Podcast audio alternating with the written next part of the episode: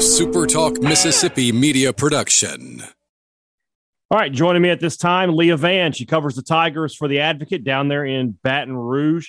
It's an interesting team, Leah. You know, a, an interesting mix of newcomers and old faces. You know, there's a lot of names that Mississippi State fans and SEC fans are going to be familiar with, and then there's a lot of the new faces. Obviously, those who came from Arizona and elsewhere. Do you feel like you know at this point in the season, this team is meshed well, and and you know the chemistry is where they want it to be?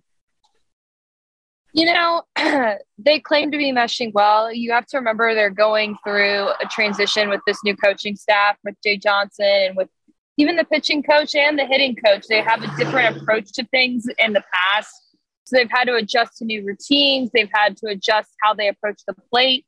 Um, but as far as the chemistry, you know, it's a little bit lacking defensively. I think LSU leads in defensive errors this season. The infield play has just been a lot of miscommunication and a lot of guys just kind of messing up the fundamentals. So, but they say in the dugout and with everything, you know, that they're very positive and that they are meshing.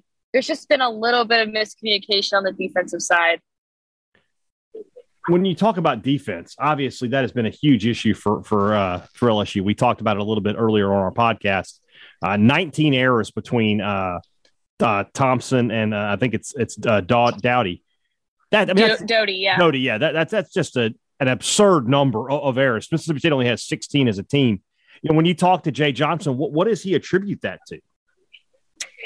You know, he's been very vague about that. Obviously, as a coach, uh, he he has no idea. He's you know like, and I think and Cade Doughty is a player that you know has major league aspirations. And I think last week, I think this week actually, Jay was saying, you know, there's a reason why he's not in the major leagues right now, right? And there's a reason why Jordan Thompson and Jacob Berry even are playing college ball. And it's because they have to clean up that defensive play. That's why they are in the position that they are in.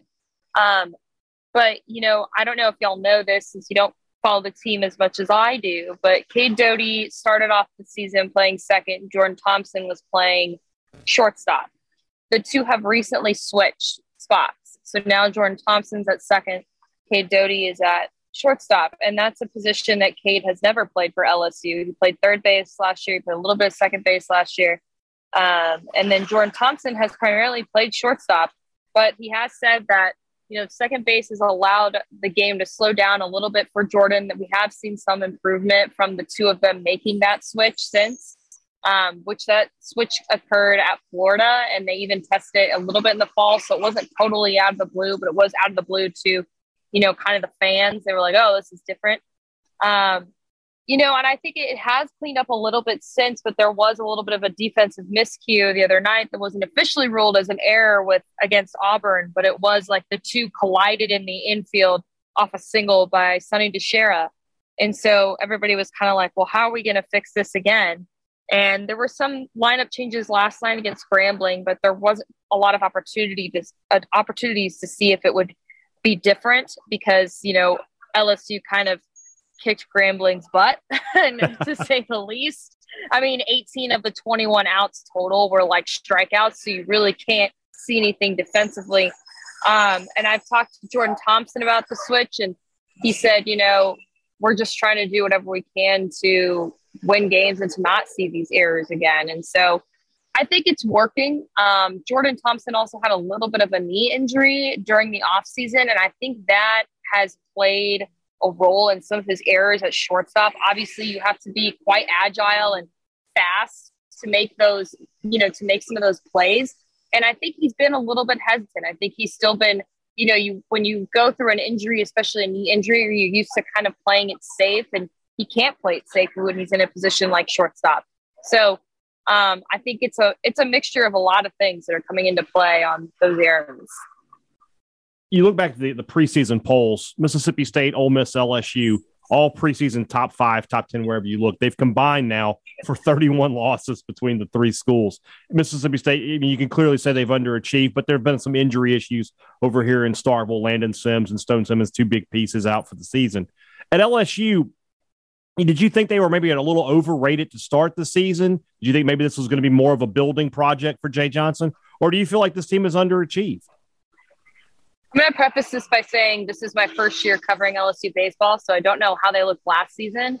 Uh, what I do know about last season is they did start off like one and eight in SEC play, and then they came back and became a super regional team.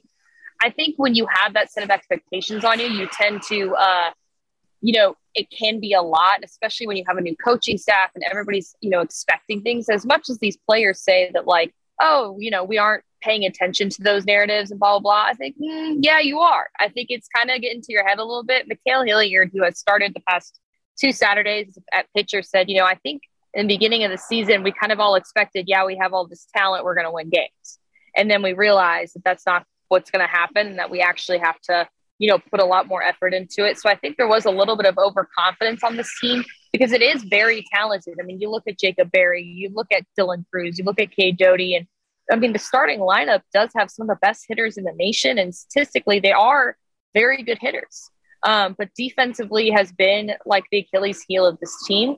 And I know that defensively they were very sound last year, and I don't know why that's any different this year. And maybe there's just been a little bit less emphasis on that, or maybe it's just the fact that they are a little bit, they came in a little bit overconfident and they're kind of, there's kind of this wake up call. I don't think they were overrated at all going into this season. Um, I think, you know, I'm a Texas fan, so I know what overrated looks like.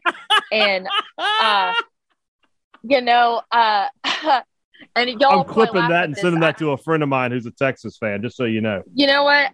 I was in Omaha last year. Y'all kicked our butts. Um, you know, the yeah. day after the extra inning, 1 a.m. game. But you know, like it's.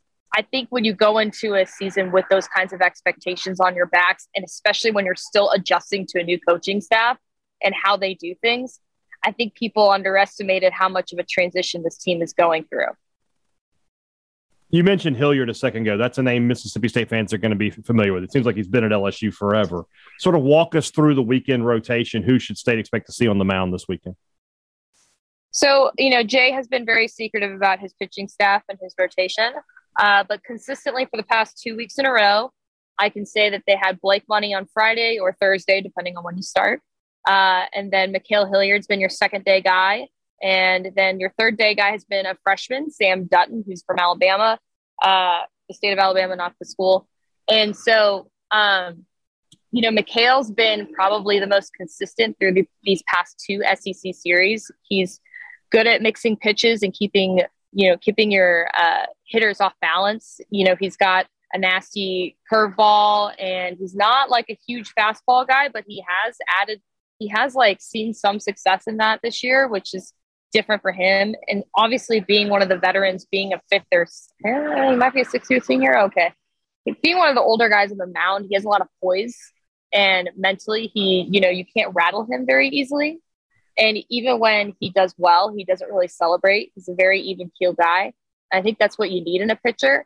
Um, so yeah, he's going to give a lot of batters trouble because you don't know what you don't know what he's going to throw at you, and he really forces a lot of soft contact too. So, you know, a lot of those will be like some fly balls that are end up being flyouts, you know, if LSU is able to catch those balls and outfield has been better defensively than the infield. So, um, yeah, Ma'Khail's been a huge piece. I wouldn't be surprised if he moved up in the weekend rotation because Blake Money has had a little bit of a, uh, he hasn't been as dominant as he was before SEC play.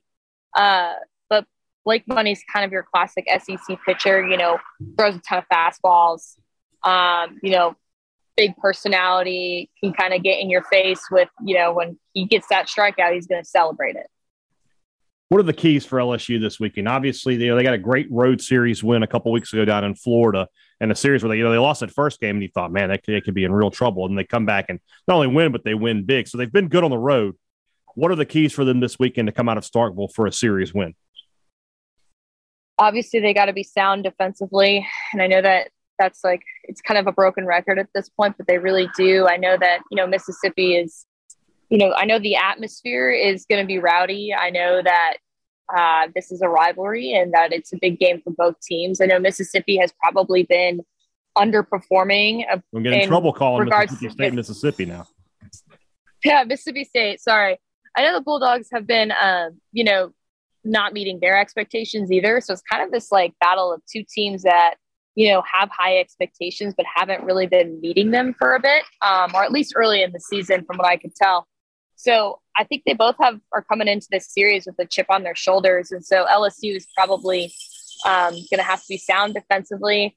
Their pitching's been pretty strong, and they're going to have to stay strong. And offensively, I don't think that there's a concern, but I think offensively, they have to make sure that they're taking advantage of their at bats when runners on base, especially, and not just you know hit. And as much as we love home runs, like you know, solo home runs, they're only putting up one one run. So, um, you know, if you're going to have these defensive errors, which Jay Johnson has said, you know, you successful teams are going to have to be able to play through those errors and you know come back and you know okay if we're going to get bit by a defensive error then we're going to have to make up for it at bat which is a lot of pressure at that but i mean that's how you win games in college baseball should be a great series in Starkville this weekend between these two teams, both of them desperately needing uh, a series win. So great historical rivalry, like you said, and a great weekend uh, for college baseball. Should be big crowds. Leah Vann from The Advocate, thanks so much for joining me, man. Appreciate it.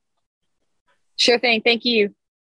A SuperTalk Mississippi media production.